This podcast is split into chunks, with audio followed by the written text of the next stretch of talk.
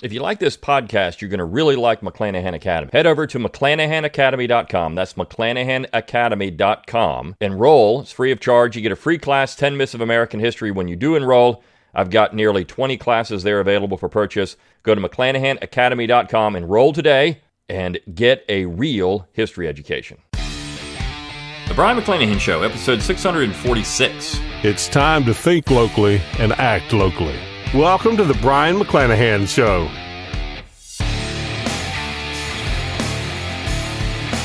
Welcome back to the Brion McClanahan Show. Glad to be back on the program. Very glad to be here. Don't forget to follow me on Twitter, like my Facebook page, and subscribe to my YouTube page where you can watch this podcast. While you're watching the podcast, if you like it, click on that little super thanks button underneath the video. You can throw a few pennies my way. You can also throw a few pennies my way at brionmcclanahan.com, B R I O N, McClanahan.com. Click the support tab you can support the show that way. You can click on the shop tab at brionmcclanahan.com, buy my logo and all kinds of cool stuff. While you're there, give me that email address and I'll give you a free ebook, Forgotten Founders, free audiobook of the same title read by yours truly. You can support the show by going to McClanahan Academy. You've already heard about that. That's the best way to financially support the show because you get awesome content. And of course, you keep this podcast free of charge. You can go to Learn True, T R U E, learntruehistory.com. It's my affiliate link for Tom Woods Liberty Classroom. As always, rate, review, and subscribe to the podcast. Let people know you're thinking locally and acting locally. Send me those show requests. I do like to hear what you want to hear, and we need to grow this audience. All right, so let's talk about the topic of the day. And I mentioned on yesterday's show, we were talking about originalism and the origins of originalism. And again, this idea, this concept that originalism was born out of, say, the 1980s is just completely bunk. And it's bunk because we know the founding generation were essentially originalists when it came to their understanding of the British Constitution. Now, of course, people will say, well, Thomas Jefferson thought we needed to have a new constitution every so many years. And he wasn't really an originalist. Well, Jefferson, of course, believed that you could amend the Constitution, but he always said the Constitution should be interpreted the way it was ratified and the way it's written right? So he was an originalist. He did think the Constitution could change, but that doesn't make him an anti originalist. What it does is it makes him say, okay, well, we have to legally alter the document to make it different. Otherwise, we have to adhere to the Constitution that's actually written and ratified. If we don't make any alterations, we can't do that. You see, the anti originalists want to just loosely interpret the Constitution. That was Jefferson's whole problem with John Marshall and Alexander Hamilton and all of the nationalists in the founding generation. That was the problem. Originalism is simply saying, this is what the Constitution is, this is what it means, this is what it's always meant, and this is what it's meant since it was since the beginning. This is this is how we need to interpret it. Right? So this is not something new. The American War for Independence was a constitutional crisis, just as the War for Southern Independence was a constitutional crisis. What powers does the central government have? What powers does it not have? And that was the entire basis of the sectional conflict, anyways. And that sectional conflict began long before the 1850s or 40s or 30s when slavery became a major political issue. It was going on before that. And there was talk in the North about leaving the Union. So, again, a constitutional crisis always creates uh, a problem when it comes to saying staying in a union. It always does because you have one party interpreting something one way and one party interpreting it the other way, and hence you're going to have a break. It's going to happen. So, originalism is not something that was created out of thin air. So, I want to focus on this piece. It was in the Washington Monthly, and it's written by Garrett Epps. And the title is The Supreme Court in the Originalist Fallacy. Now, Epps is not in favor of originalism, but again, uh, there is no originalist fallacy, and I think he doesn't really understand what it means. And I'm gonna I've, I've already explained originalism before and what it really does mean, and and I'm gonna say that again today. But I'm gonna go through this article because uh, Epps makes some mistakes in it. He says, even as Texas families mourn their dead, it wouldn't be all that surprising if the Supreme Court conservative majority on Tuesday tells us that what America needs is more guns on the streets and highways. But that's that's not what the Supreme Court has done. I mean, he's he's taking the Supreme Court, and this is what the left does. They make it a political entity. Now, we know that because of the left, really, the court has taken this super legislative role in America. But that's not what it was designed to do. And they don't like it when the other side controls the court. They want to control the court. So that's what court packing is all about. They want to keep it that super political entity, super legislative entity, but they want to make sure they control it because why? Underneath all of this is that P word power. They want to ensure that there is no check on their power and authority to make you do what they tell you you're going to do, to make you support their idiotic months, to make them support their mask mandates, whatever it is. This is what they want to do. If they do, and I, though I hate to make court predictions, it seems likely that they will, they will also expect the rest of us to praise them for their wisdom and independence. It is honestly more than a beleaguered nation should have to bear. In both the guns, gun rights case, New York Rifle versus Pist- and Pistol Association versus Bruen, and the abortion rights case, Dobbs v. Jackson Women's Health Organization, whose apparent result has been leaked though the final opinion hasn't been released, the justices will most likely practice what the Italians call ponzio pilotmizo, right? Ponzio pilotmizo, excuse me if I can say this Italian. I'm not Italian, so Ponzio Pilate which is the political art of deciding without admitting you are doing so, as Pontius Pilate did when he literally washed his hands of the whole crucifixion business. The court's newly energized conservative majority will explain that despite some people claiming that the decisions will spell sickness for, and death for millions, the court has no choice but to brutalize these aspects of American life because that's what the founders have told them to do. But see, uh, here's the thing about these dopes that run around criticizing a Supreme Court decision like this. The Constitution is a written document. The Constitution, having a written Constitution is different than an unwritten Constitution. You can make a case if we had the British constitutional model, where the court was the final arbiter of just about everything, that you can change this. It's fluid. Right now, there is tradition, custom, and precedent, but that can be changed by court decisions in Great Britain.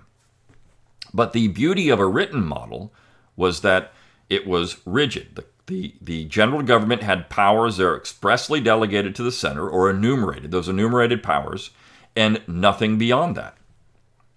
Now, the mere fact is this is where you can get into the founding generation and the, the problems with the Bill of Rights. And I've, I've said this many times. Simply by adding the Bill of Rights, the opponents of the document essentially created a nightmare because it changed the way people thought about the Constitution. One of the arguments against the Constitution has all these implied powers. Well, the proponents of the document swore up and down that it never did. But by adding a Bill of Rights, you essentially codify that interpretation of the document. Because you say, well, you a well-regulated militia, regulated militia, et cetera, et cetera. So you're saying that the general government did have the power, ostensibly, to disarm people. So that's why you had the Second Amendment. But if you look at the at the Constitution itself, it says that the general government can arm the militia. It doesn't say they can disarm the militia. It says they can arm the militia. It doesn't say anything about taking away weapons, right? So uh, by adding the Second Amendment, which became the Second Amendment, you've created an environment where you essentially implied that the general government could have disarmed the militia, but that wasn't the case. In fact, you know, Roger Sherman made this clear. Alexander Hamilton made this clear. A Bill of Rights is unnecessary because what you're doing is saying that these implied powers are in the document, but they really aren't. So they're not really doing anything here to uh, do something the founders told them to do. They're simply looking at the document as it was ratified and saying, okay, this is what was intended by the document. That's it. That has apparently meant tossing 50 years of abortion rights precedent. Well, but it was a bad legal decision. I mean, so this is the problem with this dope. He's not really up. To him. He's using all this language, this uh, you know, these platitudes, slogans, all this uh, you know, doom rhetoric in this particular piece. But the the the Roe v. Wade decision was an awful legal decision. Even proponents of the decision at the time recognized that there's no legal basis for this thing. You're basically crafting something out of thin air because you want to legislate for this. That's all you want to do. And it will likely mean rewriting the decision in District of Columbia v. Heller, the gun rights case that allowed for local regulation of guns but will now be read to gut them all. Now, I'll say this about that. Uh, local regulation of guns is perfectly constitutional. So is local re- regulation of Roe v. Wade, right? They're the same thing. These are state issues, not federal issues. Both. So see, the problem with this piece is that is that uh, Epps has a pro- has has a has a dispute with federalism in one case, but not federalism in another. He likes federalism when it comes to gun regulation, but not to Roe v. Wade, because Roe v. Wade is something else uh, entirely because it's his leftist political agenda, whereas the other isn't.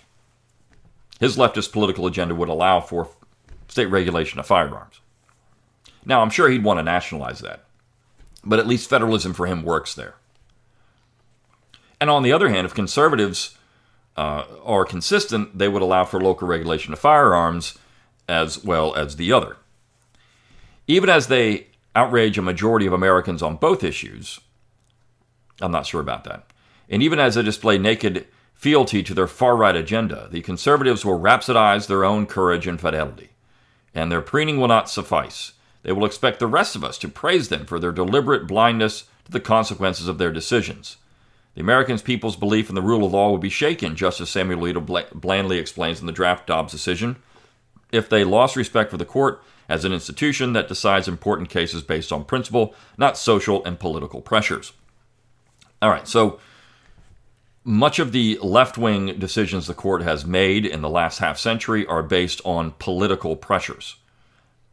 This is entirely true. Political pressures. This week is the right time to take a solid look at originalism, the fashionable right wing theory of constitutional interpretation.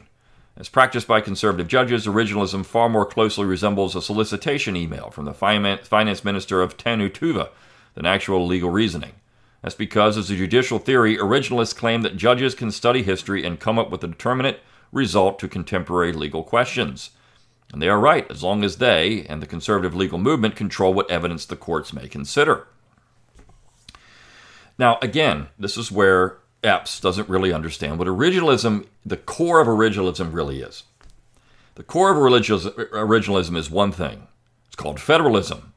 It's believing in a federal republic that the central authority has certain limited enumerated powers, clearly defined in the document. This is what James Wilson said in the State House Yard speech in October of 1787, and that all the rest are left to the states. That's simply it. originalism is pretty simple. If it doesn't say that the central government has the power to do it, it doesn't have the power to do it. And it doesn't matter what you want to read into, it doesn't have the power to do it. All these things were left to the states. And you can go back to Tench Coxe an American Citizen essays where he outlined in detail what the central government could not do, yet the state governments could do. It's pretty detailed. And this is what people thought in 1787 and 1788. If you want that detail, take my originalist papers class where I go over 101 documents in favor of ratification of the Constitution. It is an awesome class. It's 101 lectures uh, I've got a bundle for it. You can take parts of it, but I've got a bundle, and I go chronologically from 1787 all the way through 1788, looking at public documents in favor of ratification. That's the key to understanding originalism. The point here isn't to look to, at history for the sake of studying history, former Solicitor General Paul Clement told the court in last November's gun rights argument, but to look at the history that's relevant for understanding the original public meaning of the Second Amendment.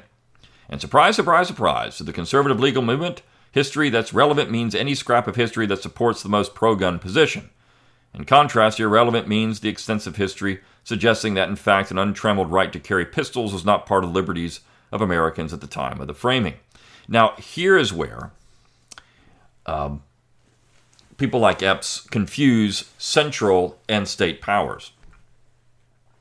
The central authority had essentially no legislation on firearms except that you had to carry or had to have a rifle or a musket and a certain amount of powder and ammunition. So they mandated people be armed. The states, though, could control other things. And if they wanted to control pistols, for example, or uh, certain other parts of being armed, they could do it. But the, the earliest gun legislation was people need to be armed. That was it. They were arming the militia. The states could regulate these things in a different way, but the federal government mandated that people have ammunition, powder, and a musket. If you're of a certain age, mandated. Now, I'm not so certain how this isn't clear. The states could regulate other things, but the federal government could not. They couldn't disarm you. If they didn't tell you that you that you had to have that, they would have been silent on the issue, and the states would have handled everything else. Bruen seems poised to create another right, a right to the concealed carry of handguns. Maybe you or I don't think what American cities need is more concealed weapons on the streets. Maybe you think the timing for a pro gun decision, days or at best weeks after the massacre at Robb Elementary School in Uvalde, Texas, is atrocious. But what you or I think doesn't signify, does it? After all, the current judges, justices aren't really deciding anything. The decision was made long ago by some dudes who are now dead but who speak to conservative judges, and only to them, in the still watches of the night. See, this is stupid. This is just, I mean, absolutely asinine language. Because that, that's not what's happening. But he wants to sound hip. Some dudes, some dead dudes. Is he is he Bill and Ted? There's a guy Bill and Ted. Uh, and it doesn't really matter what it doesn't really matter what you or I think on this. It matters what the Constitution allows the general government to do. Now the states again, I can I can quibble with the Supreme Court invalidating state gun rights, but you know where the heart of that comes because all of you progressives wanted incorporation. So if we didn't have incorporation, this wouldn't be an issue, right? But you wanted incorporation. And so incorporation cuts both ways. If you're going to have incorporation, you're going to have to deal with this. Because honestly, incorporation, if you incorporate the Second Amendment, it means that the states cannot disarm anybody either. They can arm, but they can't disarm. And so that is where you get to the double edged sword for the progressives. Now, if you take away incorporation, then your states can do whatever you want with guns. But then also, if you take away incorporation, a lot of your pet woke projects are going to go away because the states can then regulate those things too. You see, the real issue here is incorporation, which is a which is a completely fabricated legal argument by the left. There's no evidence this was in fact James Madison wanted an incorporation amendment because he knew that the Bill of Rights was not incorporated, was did not apply to the states, only the central authority, and it was rejected. You see, incorporation was presented in the founding generation and rejected because they knew it, nothing incorporated. And we know that the 14th Amendment was not an incorporation amendment because that's not how it was designed or ratified when it was drafted and added to the Constitution. So Epp says, to be clear, I love originalism as a scholarly discipline and respect many of those who practice it. Understanding the thought process of the framers about a given provision and the practical situation they were addressing can permanently shed light on American intellectual history and sometimes even form contemporary legal debates. But it's one thing for a scholar to advance a new interpretation of a clause set against the backdrop of new historical research or a fresh interpretation of neglected material. It's quite another for a lawyer or judge to claim that voices have told them the one true meaning of that clause. The former is exciting, the latter appalling. Well, that's because that's not what people do. That's what that's what progressives do. They walk around and hear the voice of Lincoln and then have to go do something. That's what progressives do. History cannot provide a rule of decision for contemporary judges deciding contemporary legal problems. That's not because we can ignore the original public meaning of the text, it's because, in most cases, we cannot possibly establish clearly what that is. The quest itself is almost completely incoherent. The best evidence of this is the, that the meaning of original in originalism has had to be erased and rewritten three times. When first proposed by Reagan Attorney General Edwin Meese in the 1980s, it was a jurisprudence of original intention. Now, see, here's where Epps gets this wrong. It's not the first time we had originalism. You could say John C. Calhoun was an originalist. You could say Thomas Jefferson. You could say all of the individuals who said, look, you're stretching the Constitution beyond what was intended are originalists. Going all the way back to the old Republicans. Those are the originalists. It's not proposed in the 1980s. It's just that people started saying, hey, wait a second here. We've had all these decades now of progressive jurisprudence that doesn't really adhere to the Constitution at all we're going way beyond what was intended in this document. We've stretched it to the point where it has no meaning anymore. We need to start rethinking that. And of course, the core of it has always been federalism. Embarrassingly enough, that formulation fell apart quickly. We have no access to the framers' secret thoughts. You don't need it. You just need the public declarations. That's it. And the public declaration, declarations are pretty clear. Here's what the central government can do. Here's what it cannot do. So it cannot do these things, so you don't do them. It's pretty simple. The Congress does these things, it's going beyond its, its enumerated powers. There you go. Pretty simple. You can just look at the public declarations. You don't have to go to their secret thoughts. They made it quite clear. To see this is, oh, they got, got to read these legends. You got to get in their secret thoughts. No, you don't. Not at all. And besides, the intention of the framers has no binding quality. They were proposing a constitution that was enacted into law by we the people. No, it wasn't. The people of the states and the states in ratifying conventions, and they talked about what this thing meant. And thus the framers' intentions, even if knowable, would be irrelevant. No, that's not true, because this is the document that they got. So the key term morphed into original understanding of a provision in the minds of the ratifiers. Oops, same problem, only squared. Who knows what long dead citizens who, in their thousands, voted for delegates to the state ratifying conventions understood, say, the meeting of ex post facto or commerce among the several states when they voted? Well, they talked about it. That's how we know, because in public speeches, in public documents, they said it. Today, the shiny new quest is for the original public meaning of a provision, that is, the assumption being that the public meaning is an objective fact that we can find and agree on.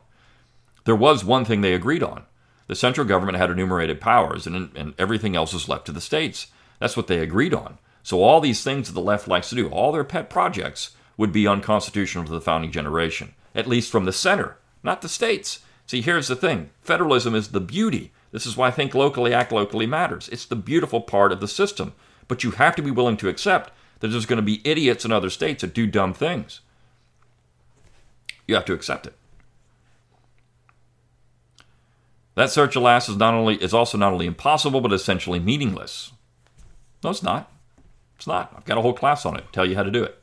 Even today, public understanding of politics and government is a slippery is slippery to decode, and that involves a population available to be polled and interviewed.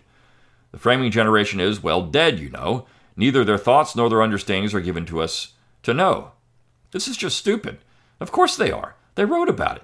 There is, look, the documentary history of the ratification of the Constitution has, I think, uh, six or seven full volumes of public papers where they talked about what the Constitution meant. And when I say full volumes, I'm talking about books that are 600 pages. They, they said what the Constitution meant when it was going through ratification. They said it. This problem did not deter Justice Antonin Scalia, the patron saint of originalism, from proclaiming it not only valid but easy peasy. It is. When I look for it in the Constitution, Scalia wrote in 1997 is precisely what I look for in a statute the original meaning of the text, no matter what the original draftsman intended. Often, indeed, I dare say usually, that is easy to discern and simple to apply. Yes, that's right. Now, please send your legal system to me in Tannu Tuva, and in return, you will receive untold good fortune. In fact, almost nothing about the past, even the original public meaning of words, is easy to discern and simple to apply. It's easy to understand that the age of 35 years in Article 2 means that a president must be 35 years old. Still, almost nothing else, including the full meaning of natural born citizen and that eligibility clause, is as clear as Scalia and his acolytes would pretend. Well, this isn't true either. You can go back and look at what they did intend by that because they did talk about it. they talked about it, right? It's been clear they talked about it. And it wasn't what we think it means today. You don't have to, to uh, use a, a machine to try to decode what this means.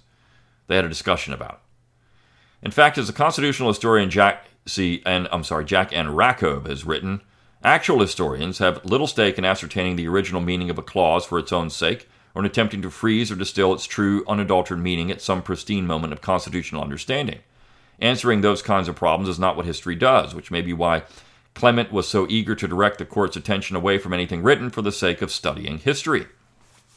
Well, first of all, Rakove doesn't really write good stuff about original understanding.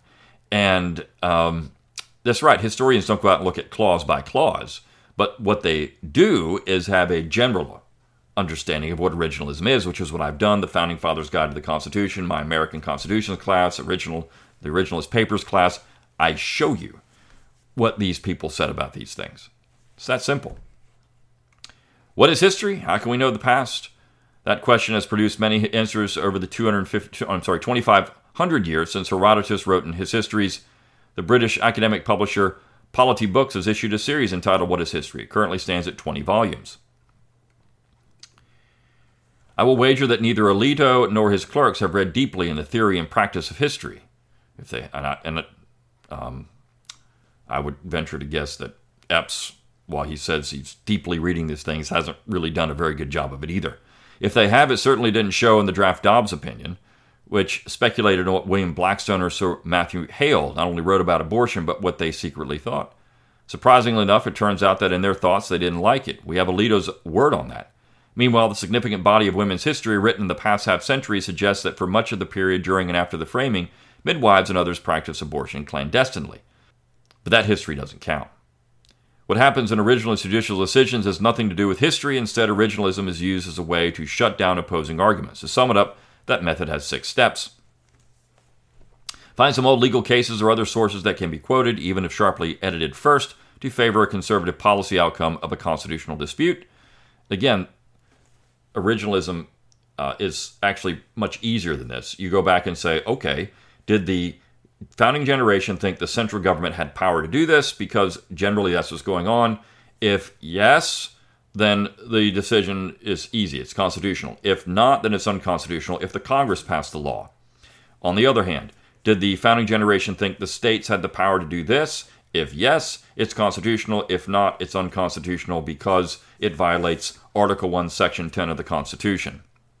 Otherwise, there's not really much to it. It's pretty simple. Proclaim this policy outcome as the original public meaning of the constitutional provision at issue. Exclude as much con- contrary evidence, including existing judicial precedent, as possible. We'll see, because existing judicial precedent really doesn't matter to originalism. Because it's not about an unwritten constitution, which that's what you're talking about there. It's about a written constitution. Announce that none of the remaining evidence disproves your side's uh, preferred policy outcome. Enshrine your preferred policy outcome in constitutional doctrine. If courtesy calls for it, apologize for the harshness of the result, but note that you bear no responsibility. Our founders decided it long, long ago, and you are simply their humble scribe. That method is on display in the draft Dobbs opinion. It seems quite likely to form the basis of the upcoming majority opinion in New York rifle, and pistol. There is little that ordinary people can do to halt this rogue court's rightward lurch or to escape the malign consequences of their radical opinions. Um, again, they're invalidating a very bad decision in Roe v. Wade. It was not based on the Constitution at all. I could I could actually agree that uh, if they're going to invalidate New York gun control, that would be a bad decision because the evidence is all there that New York could regulate firearms however they wanted to. But regardless, um, we're not dealing with consistency on either side, and certainly not from Epps. What ordinary people can do is refuse to be conned. Justice Amy Coney Barrett recently assured us that this court is not compromised. I'm sorry, comprised of a bunch of partisan hacks. Don't fall for it. The new court's jurisprudence, it seems likely, will have little to do with the Constitution, law, or history of the kind that takes hard study and yields ambiguity. Well, that's because it's not really ambiguous about what the central powers were or what the state powers were. It's not ambiguous. It's not easy. It's not. It's not. It's not uh, hard to discern. It's pretty easy to discern. It is powered by the authoritarian philosophy that has captured the federal branch and works assiduously to undermine free elections, equal rights, and racial justice. Well, I could say the authoritarian philosophy has been there from the left for over a century. That's where you have authoritarian philosophy at hand. See, the problem is the left, like Epps, lefties like Epps, got their court the way they wanted it, which was an extra legal branch, and then when it doesn't go their way, then they complain about it. That's really what issues at, at issue here. Remember that democracy in 2022 has many enemies smart, well funded people and groups who study American life with, as H.G. Wells said in his fictional Martians and War of the Worlds, intellects vast and cool and unsympathetic, and plot destruction of dem- democratic norms. And of those intellectuals, none are more determined and resourceful enemies of democracy than the packed majority on the post Trump Supreme Court. The packed majority? This guy is a legal scholar. This guy, I mean, he's not just some op ed writer. Garrett Epps is, um, is a constitutional law professor. He's a legal affairs editor of the Washington Monthly, but he's taught at American University, University of Baltimore, Boston College. He's written a book on the Constitution. So what this guy is saying is such complete left-wing dribble. But I mean, this is how this is what the left thinks now. So this is why I wanted to cover this article. It's complete gobbledygook stupidity, but hey, uh, it's what passes for actual intellectual thought on the left. The language, the rhetoric, the stupidity, the mischaracterization of what's going on. This is leftist, quote unquote, academic thought. All right. See you tomorrow on the Brion McClanahan Show. See you then.